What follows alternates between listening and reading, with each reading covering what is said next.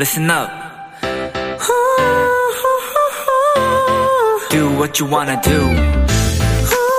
It's your life. Yeah.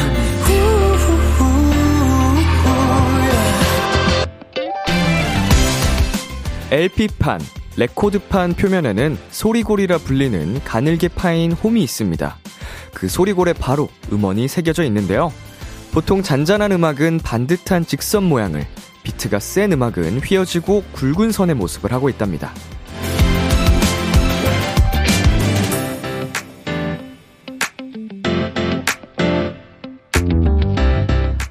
우리의 오늘도 각자 다른 모습에 또 다른 굵기의 선으로 새겨졌을 텐데요. 지금 이 시간부터는 우리 모두 신나고 편안하고 즐거운 비슷한 모습의 선을 그려나가면 좋겠습니다. B2B의 Kiss the Radio. 안녕하세요. 저는 DJ 이민혁입니다. 2023년 3월 23일 목요일 B2B의 Kiss the Radio. 오늘 첫 곡은 자이언티 콜드의 헷갈려 였습니다. 안녕하세요. Kiss the Radio DJ B2B 이민혁입니다. 네, 최혜윤님께서 LP판의 선이 다르다는 건 생각도 못했는데 곡의 분위기에 따라 다르다니 뭔가 사람 성격 같기도 하네요.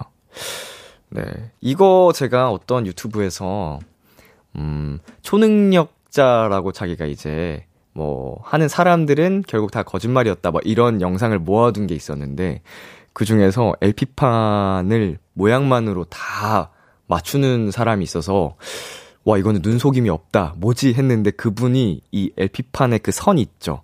소리골. 이거를 다 캐치한 거래요.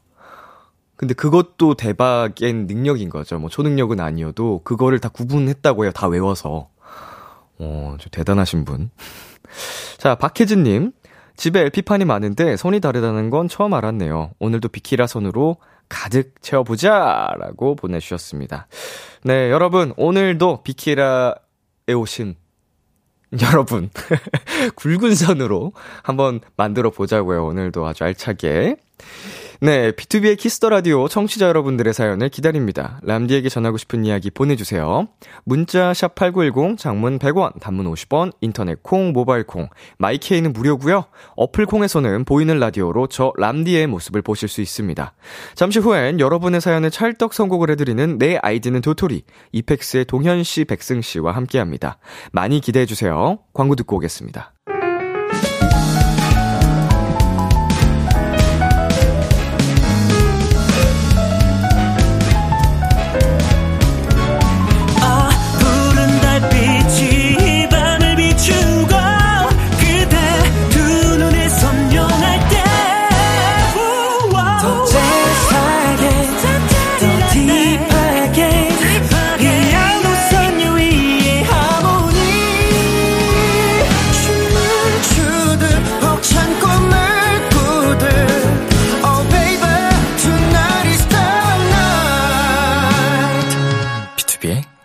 라디오.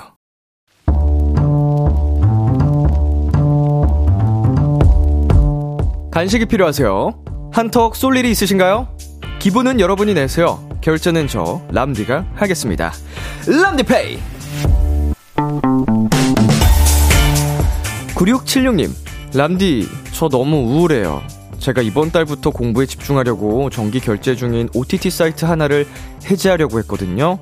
근데 그 날짜를 놓쳐서 이번 달도 결제가 되어버렸어요. 자취생 도토리에게 한 달 9,500원도 진짜 큰 돈인데 람디 우울한 저에게 위로의 간식 좀 보내주세요. 우리 9676님 공부하려고 OTT 사이트를 끊으려고 하신 거죠? 진짜 큰 결심하신 건데 결제가 되어버렸으니 너무 허무하셨겠네요. 근데 그건 환불도 안 되죠. 이미 돌이킬 수 없는 일 우리 9,500원은 잊읍시다. 이왕 결제된 거 남은 한 달 공부하다가 머리 식힐 때 한 번씩 보세요. 그리고 다음 달 결제일이 언젠가요? 다음 날 해지는 꼭 놓치지 않게 제가 알람음 하나 만들어 드릴게요. 일단 위로의 간식 먼저 받으시고요. 치킨 플러스 콜라 세트 결제합니다. 해지 알람 요거로 설정해 두세요. 결제 끊어! 부석순의 거침없이 듣고 왔습니다. 람디페이, 오늘은 OTT 사이트 해지를 놓쳐버렸다는 9676님께 람디 알람음과 치킨 플러스 콜라 세트 람디페이로 결제해드렸습니다. 그쵸. 요새는, 정기구독이라고 해야 될까요? 이제, 결제일마다 자동으로, 결제가 되면서, 그런 어플들이 많죠. 음원 사이트들도 그렇고, OTT 사이트들도. 한두 개가 아니잖아요. 경쟁사다 보니까 작품이 안 겹쳐가지고, 몇 개를 끊어놨는지 모르겠어요, 저도.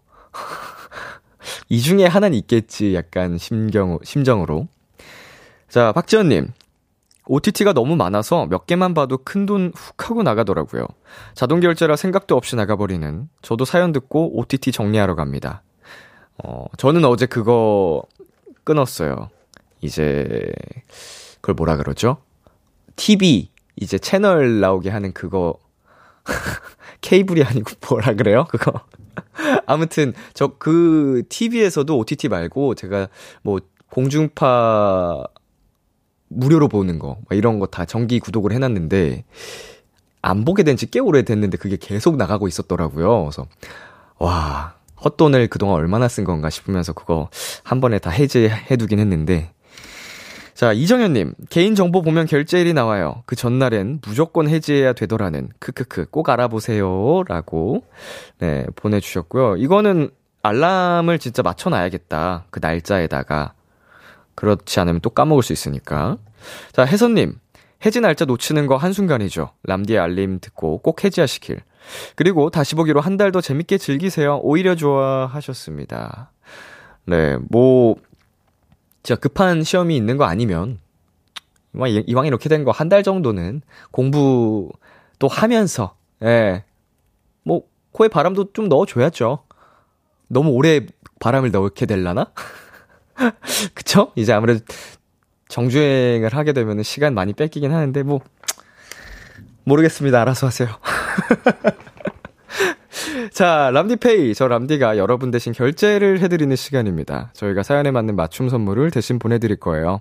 참여하고 싶은 분들은 KBS 쿨 FM, B2B의 키스 더 라디오 홈페이지 람디페이 코너 게시판 또는 단문 50원, 장문 100원이 드는 문자 샵 8910으로 말머리 람디페이 달아서 보내주세요. 자, 그럼 이쯤에서 노래 한 곡 듣고 오겠습니다. 엠믹스의 Love Me Like This. 엠믹스의 Love Me Like This 듣고 왔습니다. 여러분은 지금 KBS 쿨 FM, B2B의 키스 더 라디오와 함께하고 있습니다. 저는 키스 더 라디오의 람디, B2B 민혁입니다. 계속해서 여러분의 사연 조금 더 만나볼게요. 이민지님, 오늘 모의고사 보고 왔어요. 고3이고 하니까 긴장되려나 했는데 막상 보다 보니까 긴장 하나도 안 되더라고요. 긴장 좀 해야 하는데, 뭐 적당한 긴장감은 아무래도 더 집중력도 높여주고 하는 긍정의 효과가 있다고는 하는데, 그래도 뭐 적당히 긴장을 하고 싶다고 되는 것도 아니고, 컨트롤이 긴장하고 안 하고는 되는 게 아니잖아요. 그러니까, 많이 하는 것보단 긴장을 안 하는 게 낫죠. 차라리 그 중간이 없으면. 저는 긴장을 엄청 많이 하는 편이었어가지고, 어릴 때, 오디션이나 이런 대학교 수시 볼 때, 면접 볼 때, 너무 헤맸어요. 면접관 이제 교수님들 계시는데 나를 너무 평가하는 눈으로 이렇게 지켜보시니까 그게 너무 무섭더라고. 자, 소연님. 람디, 저 초등학교 때부터 지금까지 가장 친한 친구들하고 일요일에 진짜 오랜만에 만나서 노는데 벌써부터 너무 설레고 기대돼요. 초등학교 때부터 지금까지 어느 정도가 되셨는지 모르겠는데 진짜 설렘이 여기까지 전달이 됩니다. 몇 년 만에 만나시는 걸라나? 자, 김수희님. 람디, 제가 요새 커피 수업 듣느라 3시간씩 커피를 맛봤더니 본의 아니게 손이 떨리고 심장이 벌렁벌렁해요. 카페인에 취약하면서 바리스타가 되고 싶은 저, 잘할 수 있겠죠? 이거는 근데 건강이랑 또 직결이 되는 문제다 보니까, 이제 심장이 떨리고 이럴 때는 뭐 조심하는 게 좋잖아요. 네, 손도 떨리고 이럴 정도면, 그러니까 조심하면서, 원하고 이제 꿈꾸는 일이니까 저는 열심히 응원을 하겠지만 건강은 꼭 챙겨가면서 할 수 있기를 바라겠습니다. 잘할 수 있을 거예요. 자, 그리고 3279님. 람디, 그거 알아요? 벌써 모기가 보이기 시작했어요. 이렇게 빨리 모기와의 전쟁이 시작이라니. 어제 벌써 한 마리 잡았어요. 창문 꼭 닫고 다녀야겠어요. 모기라니. 모기라니. 네, 정말 극혐입니다. 제가 가장 싫어하는 3대 혐오 중 1대 모기. 이번 여름 좀 조심해야겠네요. 창문 잘 닫고 다녀야겠어요, 여러분. 네, 그럼 노래 듣고 오겠습니다. 첸 헤이즈 바이브의 썸타, 아이콘의 리듬타. KBS Kiss the Radio DJ 이민혁 달콤한 목소리를 월요일부터 일요일까지 B2B의 Kiss the Radio.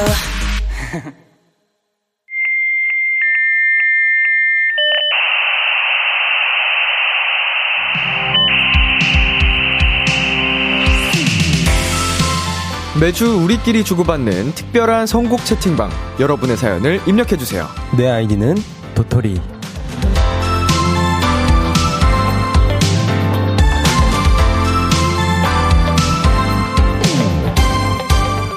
비케라 통신에 접속하신 여러분 환영합니다. 이 시간 함께해 주실 채팅방 지기들, 동등이 어서오세요. 안녕하세요. 안녕하세요. 뚱이입니다. 안녕하세요, 동동입니다. 뭐라고요? 뚱이요. 아니, 저희가 그 모니터 화면을 지금 읽고 있었는데, 네. 여기 동등이라고 보내주시면, 맞아요. 이게 뚱이 표현이 안 되나봐요, 모니터에. 물음표로 나오네요. 동 물음표 오늘도 귀엽다. 계속 동 물음표 동물표 와가지고 저게 뭘까 했는데, 아, 나구나. 뜬이 표현이 안 되는 거였습니다. 오케이. 동승이라고 해야 되나, 그냥? 동승이로 써주세요. 동승이. 네, 동승이. 보내주실 때는. 네. 자, 우리 막둥이들 잘 지냈어요? 네, 잘 지냈습니다. 네, 오늘 뭐 하다 왔어요? 오늘은 아침에 잠깐 간단한 미팅도 하고, 네. 햄버거도 먹고 했습니다. 맞습니다. 햄버거? 네. 햄버거 그 엄마의 손길 있죠. 네. 네. 거기 제가 뭐 홍보하려고 하는 건 아닌데 저랑 아무런 상관이 없어요. 그 거기 제품이, 네. 그 다이어트 중에도 먹기 좋은 햄버거래요. 아, 진짜요? 그 김계란 씨가 알려줬어요. 아, 나 오늘 꿀팁. 그것 때문에 고구마 튀김 먹었는데 튀긴 건 안 좋아요. 아, 그래요? 아, 튀긴 건 무조건 다이어트 중에는 피해야 된다. 아, 그래요? 네. 맛있지만. 갑니다. 네. 네, 그냥 갑자기 생각나서 팁 공유해드립니다. 자, 꾸꾸댕님께서 얼마 전 백승이가 팬들을 위해 SNS에 애기 때 사진 올렸는데 너무 귀여워서 기절했어요. 아, 백승이 지금도 애기라 몰랐는데 더 애기였던 시절이 있었다니 놀라워. 사진 비하인드 좀 더 들려줘요. 아, 저 때가 아마도 한 초등학교 한 3, 4학년 때일 거예요. 네. 근데 저희 아빠인데 아마 아빠가 셀카를 같이 찍는 거 굉장히 좋아해가지고 찍다가 저렇게 제 볼을 저렇게 잡은 것 같은데. 너무 귀엽다. 굉장히 귀엽다. 아, 제가 빡 봤는데, 제가 봐도 좀 저때 귀여웠던 거예요. 그래서 그날이 뭐 세계 행복의 날? 약간 그런 날이었어요. 그래서 이렇게 올렸죠. 예. 모두의 행복을 위해 전 세계인들의 내 사진을 봐라. 내 사진을 올리면 혹시나 전 세계인들이 행복해질 수 있으니까 혹시나 행복해질까 하고 올려봤어요. 아, 많은 분들이 정말 행복해서 신났다고 합니다. 아, 감사합니다. 자, 동현아 엄마다님. 엄마. 우리 동현이 고티드 챌린지 찍은 거 보고 박수 쳤어요. 진짜 스웩 넘치는 아기를 덕질하는 건 너무 재밌다. 하트. NG 가장 많이 낸 멤버는 누구였어요? 네, 백승 씨가 뽀짝미를 뿜뿜했다면 동현 씨는 남다른 스웩을 보여줬네요. 네, 네, 맞습니다. 어디서 찍은 거예요? 이게 저희 회사 옥상에서 찍은 건데, 저희 회사 옥상이 엄청 뷰 맛집이에요. 오. 네, 그래서 거기서 이제 날씨 좋아서 멤버들과 찍었었는데 이제 좀 급하게 한번 찍어보자 했었어가지고 아마 에이든이라는 멤버가 많이 틀렸었어요. 네. 급하게 하다 보니. 네, 급하게 하다 보니 다 같이 좀 맞추는데 금방 찍었어서 좀 멋있게 찍었던 것 같습니다. 자, 여러분 어떤 영상일지 궁금하시죠? 오호. 저희가 비키라 인스타그램 스토리에 공유해놨거든요.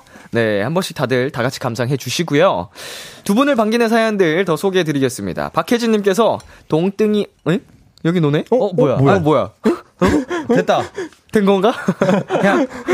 Yeah. 아니, 이거는 작가님이 수정해주신 거예요. 내가 바꿨어. 그치, 아까 왜냐면 나 물음표로 왔거든요. 아, 그렇네. 동등이 얼굴은 오늘도 화사하구나, 하트. 오늘 완전 힙하게 입고 왔네요. 예. 맞습니다. 오늘 완전 힙합보입니다. 네. 힙합 그룹이거든요. 아, 그랬어요? 네. 오, 저희 힙합 그룹이거든요. 처음 알았네. 네. 저희도 네, 입고 있었습니다. 자, 네, 김예나님께서 백승 오늘 진짜 도토리 같아 귀여워. 아~ 예. 제가 저번 올 때마다 계속 이렇게 도토리처럼 하고 오려고 저번에도 후드 쓰고 오고 이렇게 하고 있습니다, 여러분. 도토리 갔나요? 도토리 저희 청취자 애칭 도토리인 거 아시죠? 네, 네. 그렇죠. 자, 무무님께서 동현아 오늘의 음료는 뭐야? 아, 오늘은 제가 아이스티를 받아왔습니다. 네, 미용실에서. 커피같이 생겨서 커피인 줄 알았어요. 맞아요. 아이스티 좋아하세요? 아이스 좋아요. 달달하니 약간 어른인 척하기도 좋고 아메리카노처럼. 그거 드셔보셨어요? 어떤 거요? 아샤추? 아, 저 굉장히 좋아합니다. 저는 별로 안 맞더라고요. 저도 이걸 처음 들었을 때 네. 아메리카노 원래도 그냥도 마시는데 거의 굳이 뭐 샷추가를 또 해 이런 생각을 했었는데 그게 아이스티의 샷추가라고. 아, 맞아요. 아. 네. 저도 처음에 몰랐어요. 아메리카노 샷추가 되게 세게 먹네. 약간 이렇게 했었는데 아이스티 샷추가 이게 호불호가 갈리더라고요. 맞아요. 자, 읽어주세요. 네, K4421님께서 오늘은 강아지의 날이래요. 금동아 너의 날이다. 왈왈! 팬분들께서 저를 네. 약간 강아지같이 생겼다고 많이 말씀을 해주셔가지고 강아지를 좋아하게 됐어요. 실제로 강아지도 키우고 네, 호두라고 진돗개를 키우고 팬분들이 있습니다. 불러주셔서 좋아하게 된 거예요? 아니요, 원래 좋아하게 됐어요. 원래도 반려호두가 있었는데 네. 원래 좋아하긴 했어요. 더 좋아하게 됐다. 네네. 네, 장난입니다. 자, 내 아이디는 도토리 막둥이들 참여 방법 안내 부탁드릴게요. 네, 내 아이디는 도토리 여러분의 사연에 찰떡 선곡을 해드립니다. 이런 상황에 어울릴만한 노래 없을까? 뭐 좋은 노래 없나? 추천받고 싶으신 분들 말머리 닉네임 달고 지금 바로 사연 보내주세요. 문자 샵 8910 장문 100원 단문 50원 인터넷콩 모바일콩 마이케이는 무료로 참여하실 수 있고요. 네, 노래가 필요한 상황이나 이유를 구체적으로 보내주시면 저희가 더 찰떡 선곡을 해드릴 수 있습니다. 소개된 분들에게 치킨버거 세트 쿠폰을 보내드리니까 사연 많이 많이 보내주세요. 동등이와 내 아이디는 도토리 시작해볼게요. 선톡아숑 친구에게 선톡하듯 하고 싶은 말을 짧게 한마디 보내주세요. 오늘 억울했던, 속상했던, 힘들었던 일을 털어놔도 좋고요. 아주 소소한 TMI도 환영합니다. 여러분이 보내주신 선톡에 친구처럼 답장해드릴게요. 랄라바리님. 아또. 대학교 동기들이 입사 선물로 카메라를 사줬어. 근데 이거 나 있는 거다? 몰래 바꿔도 되나? 이제 전 친구한테 바로 말할 수 있죠. 뭐라고 하실 거예요? 야, 무조건 바꿔야지. 혹시 친구분들이 센스 있게 그 교환권도 넣어주셨지? 영수증도 넣어주셨지? 라고 물어볼 것 같아요. 저 같은 경우는 머리를 잘 써야 된다. 너가 산 거 바꾸고 선물 받은 거 써라. 이렇게 하겠습니다. 그러면 굉장히 뭔가 심신으로도 약간 안정되고 선물 받은 근데 네. 원래 그 랄라바리님 갖고 있던 거는 너무 이제 오래됐으니까 오래 썼으니까 바꿀 수가 없지 않을까요? 아, 그렇네. 중고 매물로. 아, 그렇네. 당연히 네. 못 바꾸니까 야채 마켓에. 네, 야채 마켓. 네. 근데 나 이런 경우가 많이 없었어가지고 잘 모르겠는데 그냥 바꿔라. 그리고 필요한 거 하나 더 이렇게 하는 게 낫지. 네. 저는 이렇게 보낼 것 같아요. 아니 뭐 당연히 바꿔야 되는데 그걸 왜 몰래 바꿔? 그렇지. 그러면은 동료들, 동기들도 맞아. 마음 써서 고민해서 사준 걸 텐데. 맞아. 약간 그렇게 몰래 했다 그러면 기분 나쁘니까. 얘기를 해서 솔직히 그냥 얘기를 하면은 그쵸. 오히려 그 동기들도 더 활용성 있게 쓰길 바라니까 바꿔줄 거다. 뭐 이런 맞아. 식으로 그냥 솔직하게 얘기할 것 같습니다. 맞아, 바리야. 자, 다음은 제로콜라 중독자님. 남친이 자꾸 내 뱃살 가지고 놀려 혼내줘. 일단 닉네임부터가 중독 이제 콜라를 엄청 좋아하시는 것 같은데 저는 이제 만약에 제 친구인 거잖아요. 그렇죠. 그러면 나한테 말하지 마. 나 남자친구분한테 혼나라고 할 것 같아요. 아하. 내가 혼나. 자, 백수 씨. 이거는 이런 말 해도 되는지 모르겠는데 너가 니 값 하고 있네. 라고 하겠습니다. 아니요. 취소할게요. 아니요. 그런 말은 못해요. 아, 찐친이니까. 찐친이 할 수 있죠. 그 선생님한테 하는 거 아니고, 제 친구라면. 제 친구라면. 그게 제로콜라 중독자님이 친구라고 생각하고 한 것이죠. 그쵸. 하신 거죠. 아니죠. 네, 점점 깊이 들어가요. 저는 운동 나랑. 같이 하자. 무서워. 없애줄게. 자, 한 번 더 읽어보겠습니다. 네. 별님. 일 끝나고 밥을 먹으려고 하니 가게들이 모두 불이 꺼졌네. 나 뭘 먹어야 돼? 저는 이제 이런 경우에는 아 의욕이 좀 약한데? 라고 보낼 것 같아요. 어떻게든 찾아야지. 아. 네, 어떻게든 찾아야지. 그렇게 보낼 것 같아요. 저는요. 네. 아니, 힘들게 왜 돌아다녀 집 가서 배달시켜 먹어 하겠습니다. 아, 현실적으로. 네. 저 되게 F스럽게 가도 돼요? 네. 진짜. 이제야 끝난 거야? 안 돼요. 못했어. 이제 끝난 거야? 아이고, 진짜 고생했겠다. 배 많이 고프겠네. 약간 이런 느낌. 마지막 좋았어요. 생각을 못했어. 아니, 분명, 백승씨가 F라고 했었는데, F 역할을 하나도 못 해주셔가지고. 아, 여기 와서 T로 바뀌었어요. 이쯤에서 제가 한번 F. 아예 생각을 못했죠. 네, 두분 이런 쪽으로 접근 아예 못했죠. 네. 아, 대단하십니다. 진짜. 저희 안에도 F가 살아있습니다. 네, 엄청난 T지만. 자, 여기서 노래 듣고 오겠습니다. 이펙스의 Love Virus. 오! 이펙스의 Love Virus 듣고 왔습니다. 내 아이디는 도토리. 첫 번째 사연 백승씨가 소개해주세요. 네, 닉네임 땀 흘리는 신인님이 입장하셨습니다. 직장 동료들끼리 봄 소풍을 가게 됐는데 제가 기획을 맡게 됐어요. 장소는 한강공원이고요. 저희 부서는 40대 팀장님 1분, 30대 후반 과장님 2분, 30대 초반 대리님 5분, 20대 후반 주임님 2분, 20대 중반 사원 4명, 이렇게 총 14명이고요. 타 부서에 비해선 다들 젊은 편이라 이렇게 요즘 유행하는 거 다 잘 알아요. 다 같이 놀고 하면 좋은 걸 찾아야 하는데 뭘 해야 좋을지 모르겠어요. 점심도 같이 먹어야 하는데 어떻게 하면 좋을까요? 네, 더 있습니다. 뭐든지 다 제 맘대로 하라는데 모르겠어요. 머리 아파요. 여러분의 도움이 필요합니다. 다 같이 들으면 흥이 돋아날 음악과 뭘 하면 좋을지 추천 부탁드려요.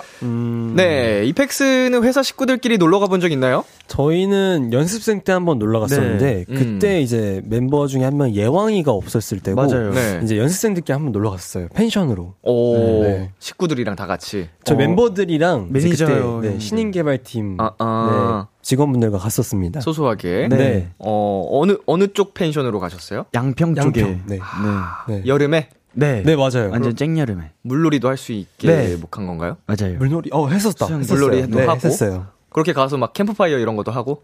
거기까지는 안 하고, 막 노래방 기계 있고 그래가지고. 아, 네네. 뭐 불꽃놀이 그런 거 안 하고. 네. 약간 산이었어가지고.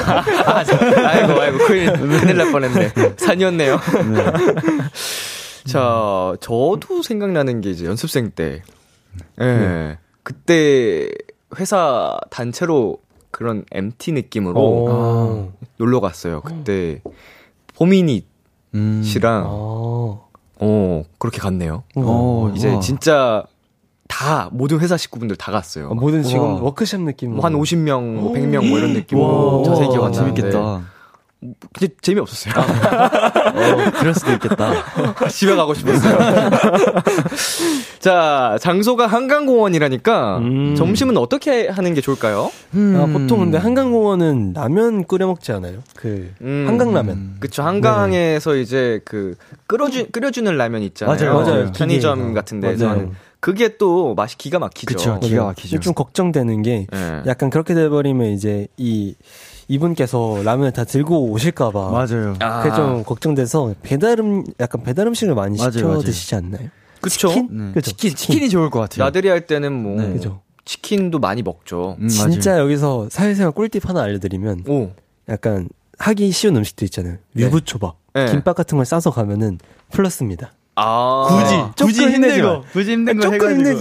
조금 힘들지만. 14명이죠. 죄송합니다. 14인분. 솔직히, 이쁨 받으려면 14인분 정도 할 수 있어야 되거든요. 아니, 사요. 아, 그쵸. 사서 도시락통에 넣어요. 맞아. 네. 장금. 아, 근데 그것도 자기 돈 써야 되잖아. 그것도 맞지. 아이, 됐다. 슬쩍 법카로. 죄송합니다. 그냥. 치킨이 맞는 것 같아요. 그리고 뭐 떡볶이. 봄 나들이니까 이제 뭐 맥주, 치맥 이런 거. 자, 다 같이 하고 놀만한 걸 찾아달라고 하셨어요. 만약 그 C9 식구들과 한강으로 놀러 갔다. 네. 뭐 하고 놀았으면 좋겠어요? 이제 인원이 굉장히 많잖아요. 그럼 고전적으로 살짝 그 뭐라 하죠? 꼬리 잡기인가? 그 수건 돌리기 이런 거나. 아니면 무궁화꽃이 피었습니다. 무궁화꽃. 이거 근데 저희가 연습생 시절에 네. 한번 했었었어요. 네. 진짜 재밌어요. 한강 가가지고 무궁화꽃을 했었는데 진짜 영화 한 편 찍는 줄 알았어요. 네, 진짜 재밌더라고요. 생각보다 재밌었어요. 커서 하니까 더 재밌더라고요. 지금 그게 몇 년 전이죠? 2년 전? 2-3년 전? 2-3년 됐어요. 네. 지금 또 하면 느낌 다를걸요? 완전. 약간 근데 현실적으로는 막 보드게임 이런 것도 재밌을 것 같아요. 맞아요. 네, 동그랗게 앉아가지고. 와, 근데 14명이 할 수 있는 게. 아니면은. 마피아? 막 이런 거 있잖아요. 이런 거. 이런 게임. 아, 아이엠그라운드. 아이엠그라운드 같은 게임 같은 거 하면은 재밌지 않을까. 제기차기. 팽이치기. 땅따먹기. 땅따먹기 좋죠. 그게 어떻게 하는 거야? 그리고 물수제비. 닭싸움. 7대7 닭싸움. 치킨 내기. 대결모전. 뭐 그런 거 있잖아요. 왕지키기, 여왕지키기 말라고 해가지고. 가마타여가지고. 피구 같은 거 해가지고. 피구 재밌겠다. 오호피구 하거나 뭐 이런 거 해서. 이 뭐 어찌됐건 연수회에서 네. 단합 느낌으로 가시는 것 같아요. 맞아요. 그리고 아니면은 한강공원 같은데 가면은 운동장도 있거든요. 잘 보면은 맞아요. 그런 데서 발야구 같은 거, 다 같이 할 수 있는 거. 진 팀이 그날 밥 쏘는 거지. 밥 쏘기, 치킨 쏘기. 네. 맞아요. 그런 거 재밌겠다. 반대로 진짜 제발 이런 건 시키지 말아달라고 하는 거 뭐 있어요? 만약에 회사에서 약간 좀 주목받는 거? 약간 막 노래 부르는 거. 막 부장님이 노래해봐, 춤춰봐, 약간 분위기 띄워봐, 이러면. 깡패 아니에요? 너무 옛날 이거. 그거 깡패 아니에요? 네, 약간 그러면 부담스러울 것 같아요. 네. 악마를 보았다, 영화에서. 그냥 뭐 시키는 거 아니에요? 약간, 부담스러울 것 같아요. 그래서 너무 부담스럽게 하는 거는 안 했으면 하는 걸로. 자, 지금 혼자 기획을 떠맡게 돼서 많이 부담스러워하는 것 같은데 우리 동등이가 힘내라고 응원의 한마디 해주세요. 할 수 있습니다. 맞아요. 이번 기획을 통해서 더 큰 기획을 하실 수 있을 겁니다. 파이팅! 다음엔 펜션으로 가자고. 아늑하게. 아, 실내가 그쵸. 좋지. 맞아요. 그런 게 오히려 할 게 많고 편해요. 그 안에서 실내면 그런 거 하면 되잖아요. 그 술래에 눈 가리고 눈 감비기. 네, 이제 막 피해 다니는 거 맞아요. 공간 정해놓고. 맞아요. 막 위에 매달려 있고 맞아요. 막 냉장고 위에 올라가고. 그거 재밌는데. 자, 청취자 반응도 살펴볼게요. 박혜진님, 손병호 게임하거나 토너먼트로 공기 게임 아니면 배드민턴은요. 맞네, 손병호 게임 재밌겠다. 배드민턴도 이제 7대7 배드민턴. 재밌겠네. 절대 안 떨어질 것 같은데. 한 명씩 낼래. 네, 재밌겠네요. 그리고 읽어주세요. 네, K4421님께서 회사 직원분들과 땡톡 찍기, 고고, 아니면 마피아나 바니바니 같은 게임이요. 좋아. 직원들이랑 이런 거 찍으면 또 재밌겠다. 또 추억이 되니까. 친한 사이면. 맞아요. 이게 40대 팀장님 한 분 딱 계시다고 들었는데 약간 주축으로 해가지고 하면 더 재밌을 것 같아요. 또 요즘 뭔가. 밈을 다 알고 계신다니까. 네, 네. 자, 그리고요. 네, 3352님께서 저 이번에 한번 해본 적이 있는데요. 각자 먹을 거 하나씩 준비해오라고 하면 되게 잘 준비해와요. 크크크크. 오, 재밌겠다. 이것도 재밌겠다. 이런 게 재밌겠네. 음식 막 다 겹치면 어떡해. 그게 더 재밌는 거죠. 그것도 이제 깔깔깔깔. 와, 겹쳤네. 자, 뽀쟁님께서 와, 진짜 수건 돌리기는 하지 마세요. 진짜 별로예요. 왜 아냐고요? 저도 알고 싶지 않았어요. 뭐지? 안 좋은 추억이. 너무 힘들어서 그런가 보다. 막 땀나고 혼자 막 뛰신 거 아니에요? 근데 이거 잘못하면 감정 싸움 되거든요. 그러니까 왜 나만 하는데. 약간 뭔가 이거 대학교 청춘 남녀가 서로 뭔가 이성적으로 호감 있는 사람들끼리 해야 까르르 이러면서 놀지. 그냥 정말 땀만 흘리게 되는 힘든 거니까 그렇게 될 수도 있겠네요. 맞아요. 그리고 김은하님께서 단체 사진 찍는 포즈 몇 개 미리 알아가서 삼각대 놓고 포즈 맞춰서 찍기예요. 별거 아닌데 추억도 남고 짱잼. 좋다. 확실히 다들 잘 아시는 독특한 좀 재밌는 단체 사진 포즈 같은 거 있으니까 천지창조 이런 거 그런 것도 이제 다 같이 하면은 맞아요. 그 하는 과정이 재밌잖아요. 맞아요. 추억도 오래 남고. 네, 인지님께서 회사 사람들이랑 야자 게임 하지 마세요. 그 당시엔 까르르 웃고 하지만 그거 오래 가더라고요. 약간 부장님. 근데 이거 진짜 무시할 수 없는 게 사람 성향이 다 다른 거라서 맞아. 진짜 약간 쿨하게 넘길 수 있는 분들이 계시고 뭔가 마음속이 조금이라도 남아있는 분들이 계시기 때문에 이런 건 굳이 안 하는 것도 나쁘지 않은 것 같습니다. 굳이. 진짜 친한 사이에서나 네. 하지. 뭐. 맞아요. 그치. 팀에서나 하지. 자, 2993님. 기획하시는 분이 힘들겠지만 보물찾기 하니까 재밌던데요. 뭔가 추억 돋는 느낌. 저는 그렇게 해서 사과 패드 받았어요. 우와. 오, 좋다. 이렇게 뭔가 상품이 걸려있는 것도 열정적인 게 되겠다. 근데 기획하시는 분이 너무 많이 힘드시겠는데. 그러니까. 사과 패드. 그러니까. 뭐, 자기 일 아니라고 그냥 던지는. 땀 흘리는 신임님. 힘내세요. 자. 그리고 나낭짱님께서 저는 회사 직원분들과 피크닉을 하고 어른이지만 비누 거품까지 하고 놀았는데 재밌었어요. 약간 동심 찾기로 가셨던데요. 비누 그 거품 그거 진짜 근데 너무 예뻐서 맞아요. 이거 이렇게 하면은 맞아요. 크게 나오잖아요. 맞아요. 네. 오, 진짜 잘 나오더라고요. 그거 네. 이만한 거 가져가가지고 네. 막 부장님 넣어드리고 이런 거 하면은 점수 딸 수 있거든요. 아, 해보실래요? 그거 근데 진짜로 동심을 떠나서 그 넉 놓고 보게 돼요. 맞아요. 요즘 또 막 자동으로 나오는 것도 나와가지고. 맞아요, 네, 맞아요. 인생샷 거짓이에요. 이것도 좋은 아이디어인 것 같습니다. 자, 여기서 잠깐 광고 듣고 올게요. 키스 키스 키스 키스 더 라디오. 안녕하세요, B2B의 육성재입니다. 여러분은 지금 성재가 사랑하는 키스 더 라디오와 함께하고 계십니다. 매일 밤 10시엔 뭐다 비켜라.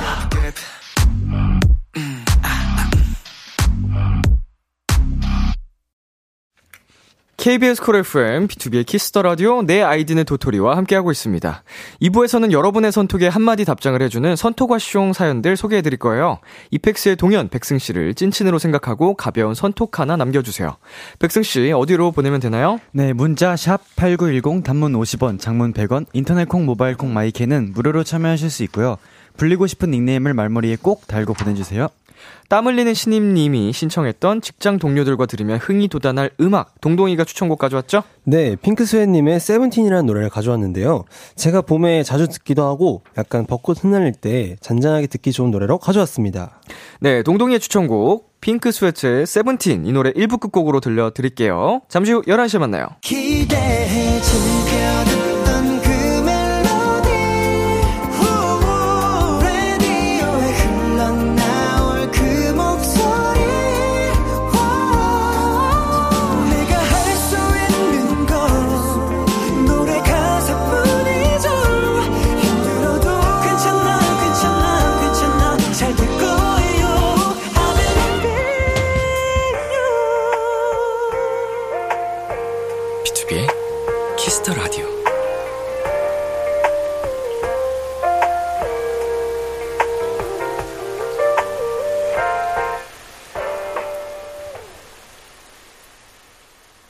KBS 콜 FM, B2B의 키스 더 라디오 2부가 시작됐습니다. 여러분은 누구시죠? 안녕하세요. 이펙스의 동현, 동동이고요. 저는 백승, 백등입니다. 이번엔 코너 속의 코너죠? 선톡아쇼.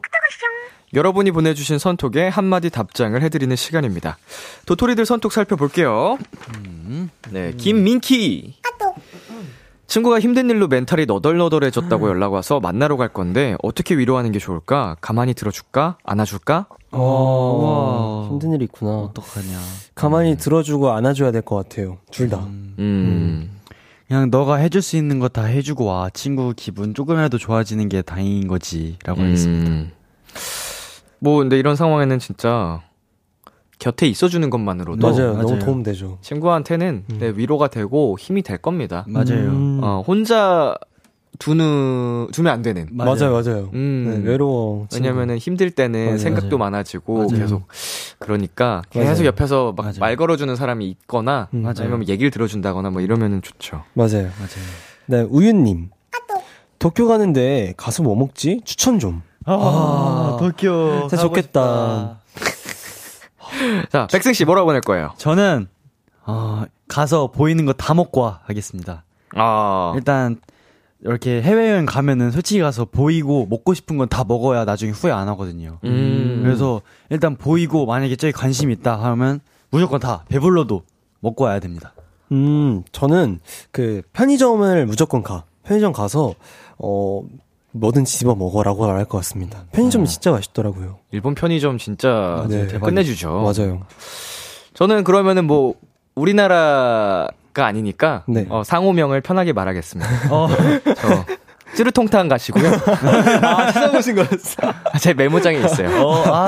네, 저희가 그 한국 연예인들이 참 좋아한다는 이치랑 가시고요. 아, 이치랑. 그쵸. 마상 스테이키, 이끼나리 스테이키, 모토무라 규카츠. 적으세요. 네, 마제소바, 뭐 이런 거, 부타구미 등등등. 자, 뭐 이 중에서 끌리는 거, 끌리시는 거 가면 될 것 같아요. 예, 부럽네요. 맞아요. 부럽네. 저희 대신 많이 먹어요. 맞아요. 자, 양승현님. 이제 진짜 살 빼야지 싶어서 오늘 홈트를 시작했는데 영상만 보면서 하니까 흥이 안 나더라고. 어떤 음악을 들으면서 해볼까? 저희 곡 중에 학원가라는 곡이 있거든요. 그 곡 또는 고빅이라는 곡이 있는데 그 곡 들으시면은 자신감 뿜뿜하고 파워풀해가지고 힘이 날 겁니다. 그래서 어쨌든. 우리 노래 들어. 이거 들어 하면서 네. 추천해준 거죠? 이거 들어. 오케이. 나는 운동할 때는 무조건 힙합. 무조건 힙합 들어. 또 약간 독특한 취향일 수도 있잖아요. 그죠? 아, 그렇죠. 진짜 제 친한 친구가 운동 매일 하거든요. 네. 발라드 들으면서 해요. 우와. 감성 파워인가? 힘이 나야 되잖아요. 네. 신기해. 발라드를, 절절한 발라드를 들으면서 운동을 맨날 하더라고요. 그러면은 저는, 음악은 그냥 순위권에 있는 거 듣고, 일단 그게 중요한 게 아니야. 홈트로 시작해서, 본격적으로 너가 마음의 준비가 되면 날 찾아와. 안 돼. 무서워. 자, 백승씨. 네, 멍멍, 왈왈. 님께서. 라면 먹을 때 면부터 넣을까 아니면 스프부터 넣을까? 아, 이거는 정확하게 알지. 과학적으로 증명됐다. 야, 그치. 스프부터 넣어. 그치. 이게 스프부터 넣으면 끓는 점이 달라져가지고 더 빨리 끓는다는 소리가 있습니다. 맞아. 그리고 뭐 어찌됐든 뭔가 그 몇 분이라도 더 우려 나오지 않을까요? 맞아요. 국물이. 또 면부터 넣으면 그 위에 스프가 약간 굳어가지고 한 부분만 짜게 될 경우도 있더라고요. 아, 골고루 안 되네. 네네네. 야, 씨, 라면 진짜 먹고 싶다. 제가 아까 광고인가 노래 나갈 때도 라면 먹고 싶다 그러지 않았어요? 맞아요. 오늘 왜 이렇게 라면 얘기가 나오는 거야? 한강 라면부터 해가지고. 자, 안지나 서나 졸려. 나 진짜 이상한 게 학교에만 있으면 졸리다? 나도 그랬어.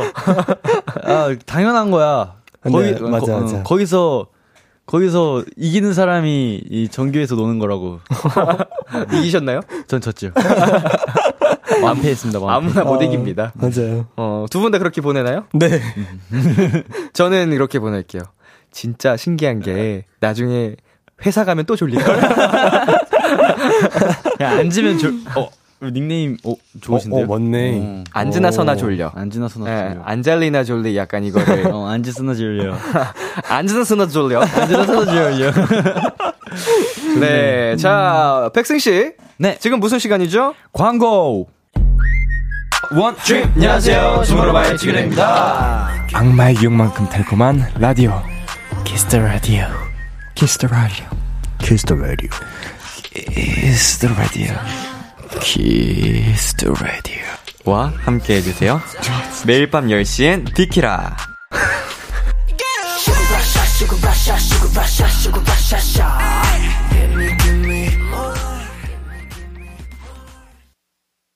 B2B의 키스 더 라디오. 내 아이디는 도토리, 이펙스의 금동현, 백승씨와 함께하고 있습니다. 두 번째 사연은 동현씨가 소개할게요. 사람은 향기를 남기고 님이 이창하셨습니다. 저는 향에 엄청 예민한 향 덕후예요. 제가 남들에게 들으면 가장 뿌듯한 말은 우와, 너 향수 뭐 써? 향기 진짜 좋다. 뭐야? 샴푸 냄새 뭐야? 짱 좋아. 나도 알려줘. 핸드크림 뭐야? 향기 미쳤는데? 나도 살래. 어디서 샀어? 이렇게 향 칭찬을 받을 때인데요. 집에 향수가 종류별로 한가득 있는 건 기본. 향초나 인센스도 향기별로 구비해 놓고요. 핸드크림, 바디크림, 샤워젤, 샴푸 등등 좋은 향기의 제품이라면 무조건 구입하고 보는데요. 이쯤 되니까 엄마의 잔소리가 어마어마합니다. 이게 뭐야? 핸드크림을 또 샀어? 너 집에 있는 핸드크림을 다 어쩌려고 또 사? 아, 다른 거야. 이건 좀 달라. 다르긴 뭐가 달라. 너 저거 다 갖다 버린다 아주. 아, 버리지 마. 아깝게 왜 버린다 그러냐. 하나만 또 사봐. 아주 그냥 다 갖다 버릴 거야. 하... 자제해야 하는 거 저도 아는데요. 덕후의 심장은 제 마음대로 제어할 수 없다는 거 여러분은 아시죠? 강력한 음악 처방이 필요할 것 같아요. 저를 뜨끔하게 만들 노래 부탁해요. 네. 무서워. 처음 보시죠? 저의 이런 모습. 저 엄마 생각났어요. 제가 라디오 하면서 중간중간 이런 꽁트 연기를 많이 하거든요. 훅 들어왔어요. 이게 내 아이디는 도토리 코너가 생방 코너로 오면서 네. 이렇게 이게 짧은 연기들이 이렇게 종종 나오는 것 같은데. 재밌네요. 우리 동현 씨 반응이 재밌네요. 네. 자, 우리 동뚱이는 향 덕후다 아니다. 덕후다. 완전 덕후다. 아니다. 네. 그러면 동현 씨는 이렇게 사연자님처럼 이렇게 좋아하는 네. 취향에 그걸 계속 사시나요? 향수가 진짜 많아요. 네, 집에 향수가 한 10개 이상 있는 것 같은데 주로 좋아하는 향은 약간 비누 냄새를 좋아해요. 네, 약간 편안한 향. 편안한 거. 네. 비누 냄새 좋죠. 맞아요. 약간 그런 섬유유연제 향? 그런 향수를 많이 뿌리는 것 같아요. 저는 네. 보통 향수 같은 거 진짜 안 뿌리고 막 핸드크림도 잘 안 바르는데 좋아하는 향이 딱 하나 있어요. 뭐요? 저 편의점 갔다 오면은 코인 빨래방 있잖아요. 네네. 거기 앞에 지나가면 나는 냄새. 뭔지 아세요? 맞아. 섬유유연제. 맞아요. 네. 약간 연기랑 같이 나온 그 냄새. 약간 따뜻한 구름 냄새. 따뜻한 냄새. 네. 그 냄새 굉장히 좋아요. 저는 그 냄새가 좀 대나무 숲이라든지 나무 우드 약간 쑥 그런 거 있죠. 한방 냄새 같은 것도 좋아하고. 저도 그런 거 좋아해요. 네. 그러니까 좀 나무 그런 약간 기분이 상쾌해지는 느낌 그런 거 좋아합니다. 핸드크림이나 향초, 인센스 등등 많이 쓰시나요, 두 분? 사실 핸드크림 같은 거는 손이 너무 미끌미끌해서 잘 안 쓰고 그거 써요. 뭐라 해야 되지? 집에다가 틀어놓는 거 뭐라 그러죠? 향 나는 거? 향초? 네. 디퓨저? 네, 디퓨저. 디퓨저를 좀 많이 놓는 편이에요. 네. 백승 씨는요? 저는 그런 거 없이 살아요. 그냥 약간 무향? 막 그런 향에 관심이 많이 없어가지고 그냥 있는 제 냄새대로 삽니다. 그냥 진짜 네, 샴푸 냄새, 사람 냄새. 바디워시 냄새 이런 걸로. 그런 걸로 살아요. 저는 핸드크림을 진짜 많이 바르거든요. 진짜? 거의 그냥 습관적으로. 이게 너무 건조해서 제가 샵에서도 맨날 얘기하지만 네. 건조가 사람으로 태어나면 이민혁일 거다 할 정도로 피부도 건조하신 편이에요. 엄청 건조해요. 저도 엄청 건조해요. 백승이도 진짜 건조해서 그래서 핸드크림이랑 바디로션을 진짜 자주 발라요. 그래서 매번 악수할 때마다 약간 이질감이 안 느끼는구나. 저 맨날 막 손 좋은 사람들 만지면은 손 진짜 촉촉하다 하는데 좋았어요. 되게 푸석푸석하죠, 저도 그렇거든요. 애들이 벽돌이라 그래요. 저는 심지어 운동까지 이렇게 엄청 하니까 많이 거칠어가지고 이렇게 열심히 바르는데 왜 나는 계속 거칠지? 저도요. 그게 약간 스트레스예요. 어쩔 수 없죠. 네. 자, 우리 두 분이 네. 이제 향에 대한 그런 마음가짐이 다른데 네. 또 일상적인 향기로 넘어가면 얘가 또 다를 것 같아요. 저는 된장찌개 냄새라든지 비 냄새라든지 비 냄새 좋다. 네, 이런 네. 거 일상적인 것 중에 좋아하시는 거 있을 것 같은데 백승 씨도? 네, 저는 진짜 배고플 때, 진짜 먹고 싶은 음식을 시켰는데, 배달 받고, 책상에 까는 그 순간에 나는 냄새, 뭔지 아시죠? 디테일하다. 현관에서 받고, 책상까지 가는데, 풍기는 향기가 진짜 끝내주거든요. 그 순간을 되게 좋아하는구나. 네, 그 순간. 네. 약간 소확행이죠. 저는 주유소 냄새. 저는 그렇게 좋더라고요. 근데 이게 안 좋은 거라고 말씀을 해주시는 것 같은데, 주유소 냄새 약간 좀 좋아요. 기름, 휘발유 냄새. 네, 휘발유 냄새. 약간 편안하다 해야 되나? 큰일 났네. 저는 이제는 맡을 수 없는, 어린 시절 아버지의 차 냄새. 엄청 좋아했었어요. 그리고 주차장 냄새 되게 좋아했었어요. 저도요. 맞아요. 지하 냄새 약간. 왜 좋아했었지? 이제는 별 생각 안 드는데 옛날에는 주차장 냄새 진짜 좋아했었어요. 아빠 차 타고 어디 가는 걸 되게 좋아했었나? 그래서 향수다 수 있겠어요. 네, 추억이 있으니까. 맞아요. 자, 뭔가에 빠지면은 나도 모르게 구입을 하게 되잖아요. 네. 두 사람도 그렇게 빠졌던 물건이 있나요? 저는 옷에 한번 빠졌었는데요. 옷에 빠졌는데, 그러니까 똑같은 옷인데 색깔만 다른 걸 막 샀었어요. 자켓 같은 거 그런 거 많이 샀었는데 그리고 이제 정신 차리고 보니 보여가지고 좀 멈췄던 기억이 있었습니다. 이게 너무 많은 소비가 되는구나. 다 똑같은 옷만 있더라고요 옷장에. 그래서 이거 안 되는데 하고 멈췄었어요. 네. 백승 씨는요? 저는 뭔가 약간 돈 쓰는 게 별로 막 그렇게 좋아하지 않아가지고 그냥 잘 사는 게 없어요. 그냥 평소에 딱 쓰는 것만 쓰면서 살아가지고 막 그렇게 충동적으로 사거나 뭐 빠졌던 물건 없는 것 같아요. 약간 무력이 없는 편이에요. 네, 무력이 아예 없어요. 저도요. 네, 뭔가 잊어버려도 그냥 잊어버렸구나 하는 편이에요. 무력이 진짜 어릴 때부터 많이 없어가지고. 오, 진짜요? 이런 비슷한 점이 몇몇 보이네요. 그렇게 손도 거칠고. 좋네요. 공통점 발견. 나이스. 자, 청취자 반응도 살펴보겠습니다. 3279님, 이상할 수 있는데 전 치과 냄새가 좋아요. 오. 석션 하는 그 향. 뭔지 아시죠? 냄새는 좋을 수 있지만 여기 너무 무서운 곳이잖아요. 너무 무서워요. 공감할 수 없습니다. 그리고 구름이님께서 저는 한약 냄새 좋아해요. 그래서 울적한 날엔 쌍탱탕 사먹기도 해요. 그거 일부러 컵에 넣어서 전자레인지 돌리면 냄새가 집안에 확 번져서 짱 좋음. 오, 좋다. 뭔지 알 것 같아요. 저도 한약 냄새 좋아해가지고 좋네요. 근데 먹으면 약간 좀 쓸 수도 있는데 맞아요. 맞아요. 냄새는 되게 좋아하는 사람들 있는 것 같아요. 건강해진 이렇게. 자, 백승 씨. 네, 인사동 꼬맹님께서 저는 그렇게 절 냄새가 좋더라고요. 오. 집에 그래서 절냄새 나는 인센스 해놓는데 친구들이 올 때마다 너무 심하다고 경악해요. 아, 뭐 절냄새? 이거 좋아하는 분들은 진짜 좋아하시더라고요. 아, 진짜요? 인센스. 아직 맡아본 적이 맡아본 적 없는 것 같아요. 맡으면 아 이게 그거구나 바로 아실 거예요. 저도 이게 선물로 받았는데 저는 뭐 그냥 아무 생각 없는데 이거 이 향을 진짜 좋아하는 친구가 있어서 그 친구 줬어요. 이게 무슨 경품인가 이런 걸로 왔었어가지고. 자, 정유민님, 저는 꽃향기를 좋아해서 향수도 핸드크림도 꽃향이 나는데 마치 몸에서 꽃이 피어날 것처럼 너무 좋아해요. 약간 벌 꼬이는 거 아니에요? 그럴 수도 있겠다. 꽃향기, 로즈마리 뭐 이런 거. 아, 약간 장미향 이런 거. 장미. 뭐 이런 거 많죠, 꽃향기는. 맞아요. 반면에는. 0232님께서 저는 초코향 좋아해서 향수도 초코향 나는 거 많이 써요. 그리고 가방엔 항상 초콜릿 필수. 와, 초코다, 초코 그냥. 초코향. 초코향? 우와. 초코향? 초코향은 맡아본 적이 약간 향수로 없는 것 같아요. 향수로 초코향 신기한데요? 약간, 좋다. 초콜릿 진짜 좋아하시네. 핸드크림 초코향 이런 거는 맡아본 것 같긴 한데. 뭔가 있을 것 같은데. 되게 맛있는 냄새 나는데? 무슨 초코 냄새가 나지? 이러면 핸드크림. 초코 립밤도 있잖아요. 맞아요. 그거는 알아요. 맞아요. 초코 립밤. 알아요라는 말이 너무 귀엽죠. 그건 알아요. 자. 네, 안현님께서 전 매연 냄새 좋아해요. 오토바이랑 화물차 냄새. 뭐 그럴 수 있습니다. 맞아요. 네, 뭐 취존 시간 존중해드리겠습니다. 자, 그리고 8167님, 전 하수구 냄새 좋아해서 하수구 박물관에 가보고 싶었어요. 하수구 박물관이 있어요? 없지 않을까요? 있나? 있으니까 있나? 이렇게 하시지 않나요? 진짜 있나?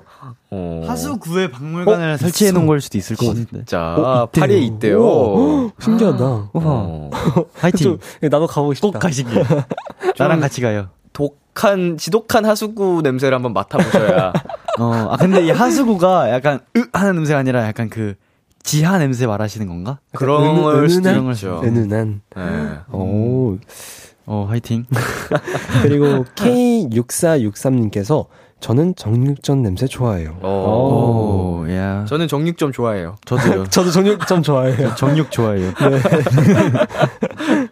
자, 그리고 네, 김유경님께서 신언니는 락스 냄새 좋아하더라고요. 뭔지 알 것 같아요. 청소하고 난 뒤. 저도 이거 좋아하는데 너무 많이 맡으면은 머리 아파요. 맞아요. 수영장에서 약간 나지 않아요? 수영장? 그쵸. 청소하고 나면 가끔 나야 좋은 느낌. 네, 조금만 맡으면은 은은하니 뭔가 좋은. 근데 이제 계속 맡고 있으면 머리 아픈 어지러운. 네. 자, 이번 사연에는 백승 씨가 추천곡을 가져왔죠. 네, 저는 진짜 고민을 많이 했는데요. 지코님의 새삥을 준비했습니다. 그냥 새삥 좋아하시는 것 같아가지고 새삥 가져왔습니다. 자, 노래 듣고 오겠습니다. 지코의 새삥. 네, 지코의 새삥 듣고 왔습니다. 자, 마지막 사연은 제가 소개해드릴게요. 닉네임 내 꿈은 스크루지님이 보내주셨습니다. 저는 돈을 진짜 아껴 쓰지 못해요. 아니, 그냥 계획 없이 쓴다는 게 정확한 표현일 것 같아요. 일단 수중에 돈이 있으면 그냥 후루룩 써버리고요. 더치페이 할 때도 오늘 밥값 16,300원 나왔어. 우리 3명이니까 나누면 얼마씩 내야 되지? 5,433원인데 이렇게 낼 순 없으니까 야 됐어. 내가 6,300원 낼게. 너네가 5,000원씩 내. 적은 금액의 차이면 그냥 내가 더 내고 말지 하는 편이고요. 기분 내키면 그냥 시원하게 쏘는 편도 많아요.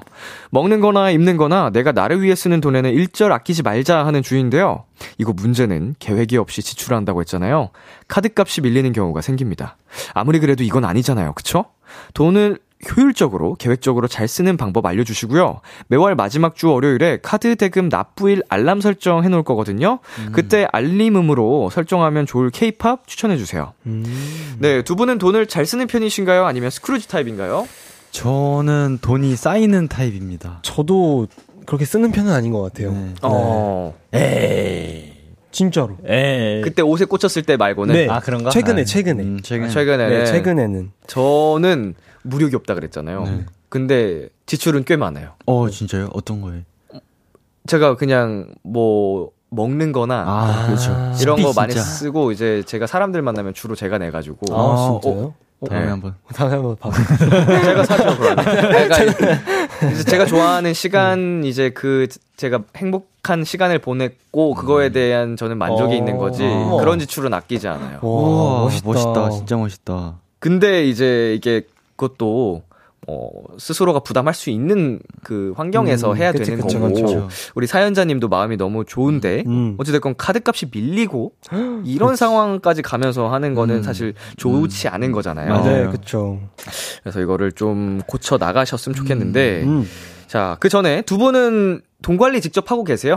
네, 네 직접 하고 있습니다. 네. 일주일에 어느 정도 쓰시는 것 같아요?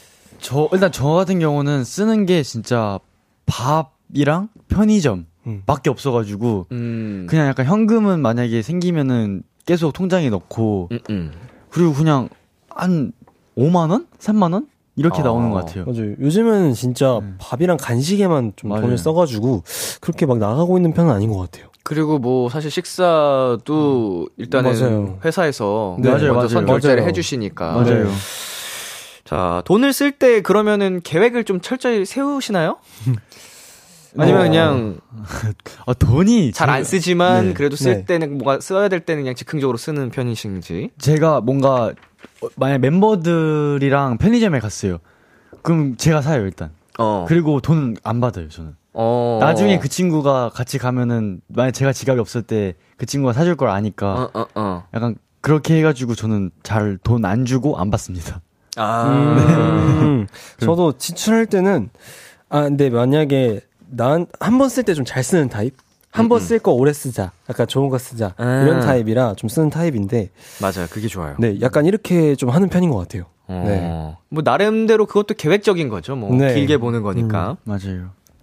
자, 그런데 뭐 돈을 진짜 효율적으로 쓰는 사람들은 어떤 카드사가 어떤 혜택이 있는지도 알더라고요. 맞아요. 두 분도 뭐 이런 거 잘 파악해 놓는 편인가요? 아니요, 전혀 몰라요. 네. 뭔가, 근데 약간 좀, 뭐, 약간, 가게 같은 데 가면은 뭐 할인 도와드릴까요? 뭐 해드릴까요? 하잖아요. 적립 같은 거. 네. 그럼 계속 다 아니요 하는 게 나중에 쌓여보니까 그거 몇백 번 들은 것 같은 거예요. 네. 지금까지 쌓아뒀으면 뭐라도 하나 할 수 있지 않았을까라는 생각이 들긴 해요. 그건 맞죠. 맞아요. 저도 약간 적립 같은 거 좀 잘하는 편인 것 같아요. 그냥 포인트. 네. 귀찮아도 그냥 번호 한번 누르면 되니까. 네. 그래서 그렇게 적립해놓는 편인 것 같아요. 포인트별로 뭐 어디에 쓸 수 있는지 뭐 이런 것도 이렇게 다 정보가 나와 있다고 하는데. 진짜요? 몰라. 그럼 뭐 어플이나 이런 것도 다 돼 있을걸요? 찾아봐야겠다. 찾아봐야겠네. 이제부터 좀 해야겠다. 그러니까. 자, 두 분은 가장 큰 돈을 썼던 건 언제예요? 저는 최근에 옷을 하나 샀는데, 네. 후드 집업을 하나 샀는데, 그게 약간 근 1년간 가장 큰 지출이었습니다. 네. 그 좀 좋은 후드 집업이었구나.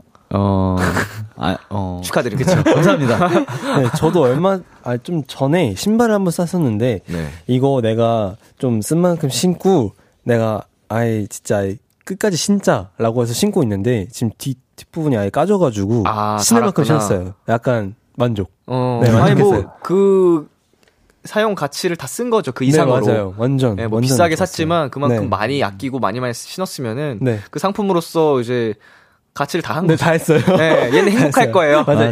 이제 슬슬 꺾어지나요? 열일했다. 약간 이런 느낌. 본전까지 갔다. 네. 이런데 돈 쓰는 건 아깝더라, 혹은 못 쓰겠더라 하는 게 있나요? 막 진짜 비싼 옷 사는 거. 아. 맞아. 네, 막 50만 원대에 올라가는 비싼 옷들 사는 걸 약간 저는 못 쓰겠더라고요. 약간은 절대. 좀 부담스러울 수 있죠. 맞아요. 네, 약간 네네. 영양가 없는 곳에 쓰는 게 좀 아까운 것 같아요. 네, 영양가 없는 거. 약간 게임? 게임이라기 하기에는 우리가 너무 잘했죠. 아깝지만 하게 되는. 네. 내 캐릭터를 위해. 내 캐릭터 옷을 위해. 스킨 그런 거. 그랬는데 요즘에는 이제 좀 옛날엔 진짜 많이 썼었는데 네. 요즘엔 좀 뭔가 한번 다시 생각하게 되더라고요. 네, 그걸 쓰기에. 약간 그렇게 되는 것 같아요. 뭐 이런 경제관념을 고민해보고 이렇게 네. 준비하는 게 좋다고 생각이 듭니다. 맞습니다. 자, 청취자 반응도 살펴볼게요. K1225님, 저도 그래요. 유유, 흐억, 유유유유. 제가 사는 게 편한데 통장은 불편해요. 그렇다. 슬프다. 슬프네요. 예. 멋있다. 통장이 편해지는 그날까지 화이팅 하시고요. 네, 박혜진님께서 저는 통장을 2개를 만들어서 한 달에 딱 쓸 돈을 정해놓고 나머지는 다른 통장에 넣어놓아요. 좋다. 저도 이래요. 네, 그 세이브박스라고 있는데 네. 거기에다 돈을 저장해놓고 이제 한 달에 이만큼만 써자 하고 하는데 남더라고요. 안 쓰니까. 네, 그렇게 쓰고 있어요. 점점 줄여도 되겠다 그러면. 네, 슬슬 줄이고 있어요. 그만큼 저축이 되는 거죠. 맞아요. 오, 좋네. 만약 그런 게 없으면은 이런 식으로 통장 2개 관리를 안 하면 네, 좋은 것 같아요. 초과 지출이 생길 수도 있으니까. 맞아요.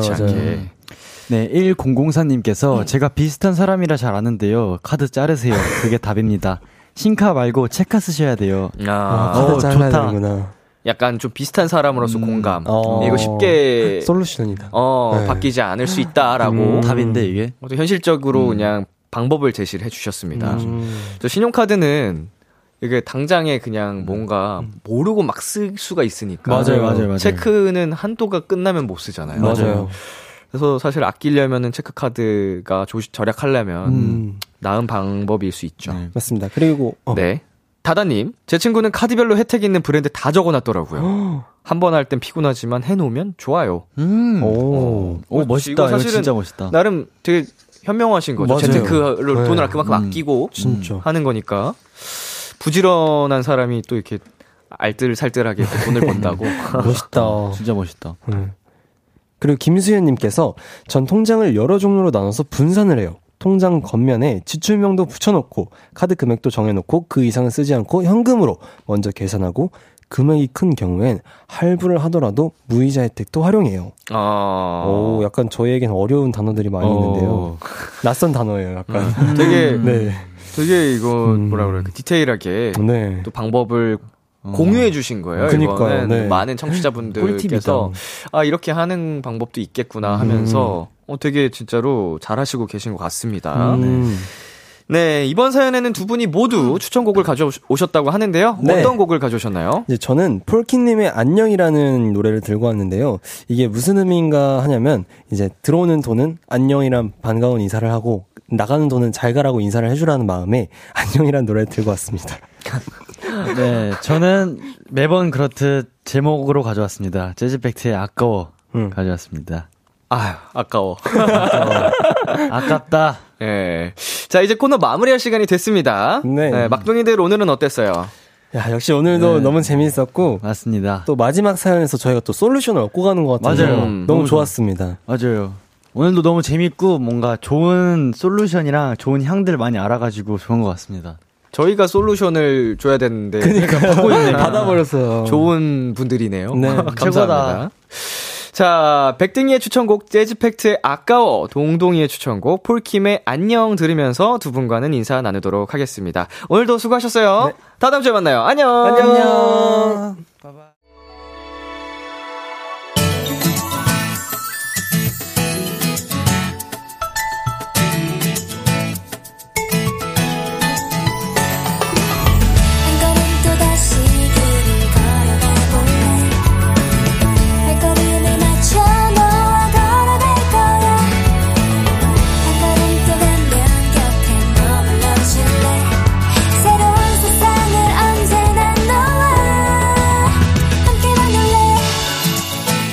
B2B의 Kiss the Radio.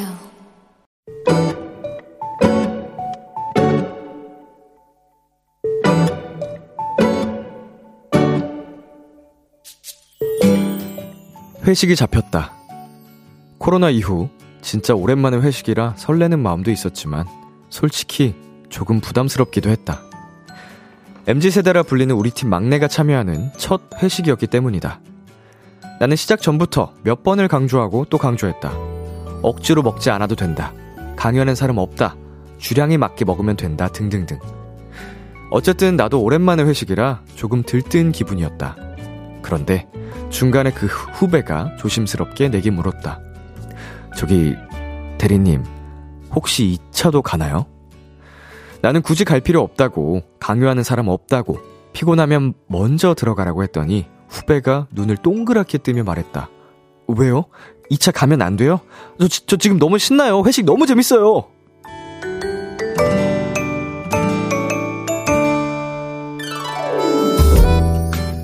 두 볼이 빨개진 채 즐거워하는 후배를 보니 왜 내가 더 신나고 기분이 좋았는지 모르겠다. 우린 수없이 술잔을 부딪히며 외쳤다. 회식 재밌다! 신난다! 오늘의 귀여움, 회식.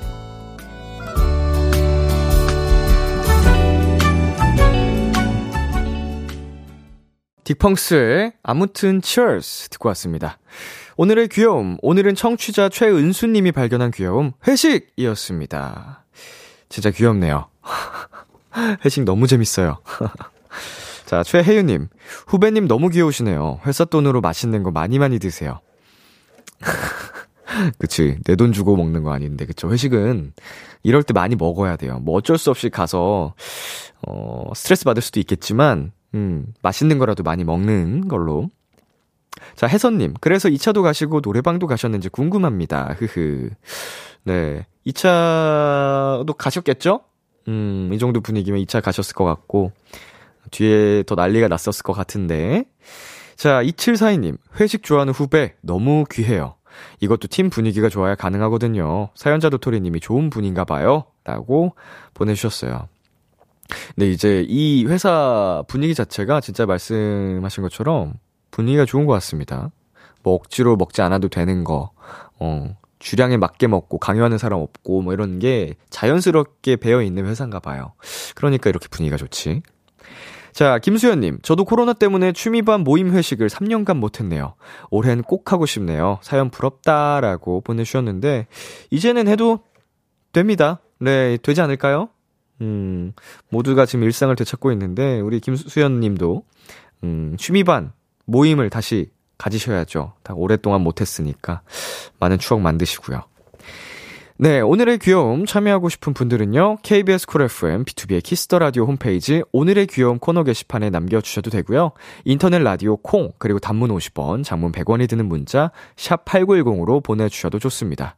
오늘 사연 보내주신 최은수님께 피자 플러스 콜라 세트 보내드릴게요. 키스 더 라디오에서 준비한 선물입니다. 농협 안심, 녹용 스마트 앤 튼튼에서 청소년 건강기능식품, 톡톡톡 예뻐지는 톡스앤필에서 마스크팩과 시크릿티 팩트, 하남 동네 복국에서 밀키트 복요리 3종 세트를 드립니다. 노래 한 곡 듣고 올게요. B2B의 봄날의 기억. B2B의 봄날의 기억 듣고 왔습니다. 9481님, 람디, 저의 제일 친한 친구에게 남친이 생겼어요. 상대는 저도 아는 친구인데 이젠 셋이 어울리다가 제가 살짝 빠져주는 중입니다. 마라탕 먹으러 가자고 하길래 예의상 아니야, 둘이 좋은 시간 보내 이랬는데 응 알았어 이러면서 한 번 잡지도 않더라고요. 제가 서운해하면 안 되는 거겠죠? 귀여운 사연입니다. 네, 뭐 귀엽게 뭐 삐진 척은 할 수 있지 않을까요? 진심으로 뭐 서운해하면은 이거는 뭐 문제가 되는 거고, 그냥 야, 너무 뭐 그렇다고 어떻게 한 번도 안 잡냐? 이렇게 뭐 장난치듯이. 뭐 이렇게 삐진 척은 친구끼리 뭐 해도 되지 않나? 예, 제일 친한 친구니까 뭐 사실 그 친구의 연애를 응원하는 그림이 자연스럽죠. 아주 보기 좋습니다. 오래오래 예쁜 연애 하시기를. 그리고 우리 사연자님도 뭐 나와 있지 않아서 모르지만 연애 중이시라면 오래오래 예쁘게 하시고요. 없다면 좋은 남친 생기시길 응원하겠습니다. 자, 여기서 잠시 광고 듣고 오겠습니다. 참 고단했던 하루 끝 널 기다리고 있었어. 어느새 익숙해진 것 같은 우리, 너도 지금 같은 맘이면 오늘을 꿈꿔왔었다면 곁에 있어줄래. 이 밤 나의 목소리를 들어줘. 키스 더 라디오. 2023년 3월 23일 목요일 B2B의 키스 더 라디오 이제 마칠 시간입니다. 네, 오늘은 내 아이디는 도토리 이펙스 여러분과 우리 동현이, 백승이, 동등이랑 함께 했고요. 네, 애기들이 아주 귀엽죠? 네. 자, 오늘 끝곡으로 악뮤의 어떻게 이별까지 사랑하겠어, 널 사랑하는 거지 준비했고요. 지금까지 B2B의 키스 더 라디오, 저는 DJ 이민혁이었습니다. 오늘도 여러분 덕분에 행복했고요. 우리 내일도 행복해요.